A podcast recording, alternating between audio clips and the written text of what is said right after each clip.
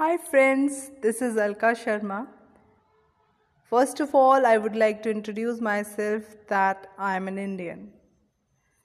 Yes, I am a human. I'm a human being. बहुत दिन से सोच रही थी कि एक पॉडकास्ट होना चाहिए अपनी बातें रखूँ जो जो विचार जो जो सोच मैं रखती हूँ वो भी आ, किसी के काम आ सके और ड्यूरिंग दिस लॉकडाउन बहुत आइसोलेशन हो गया है।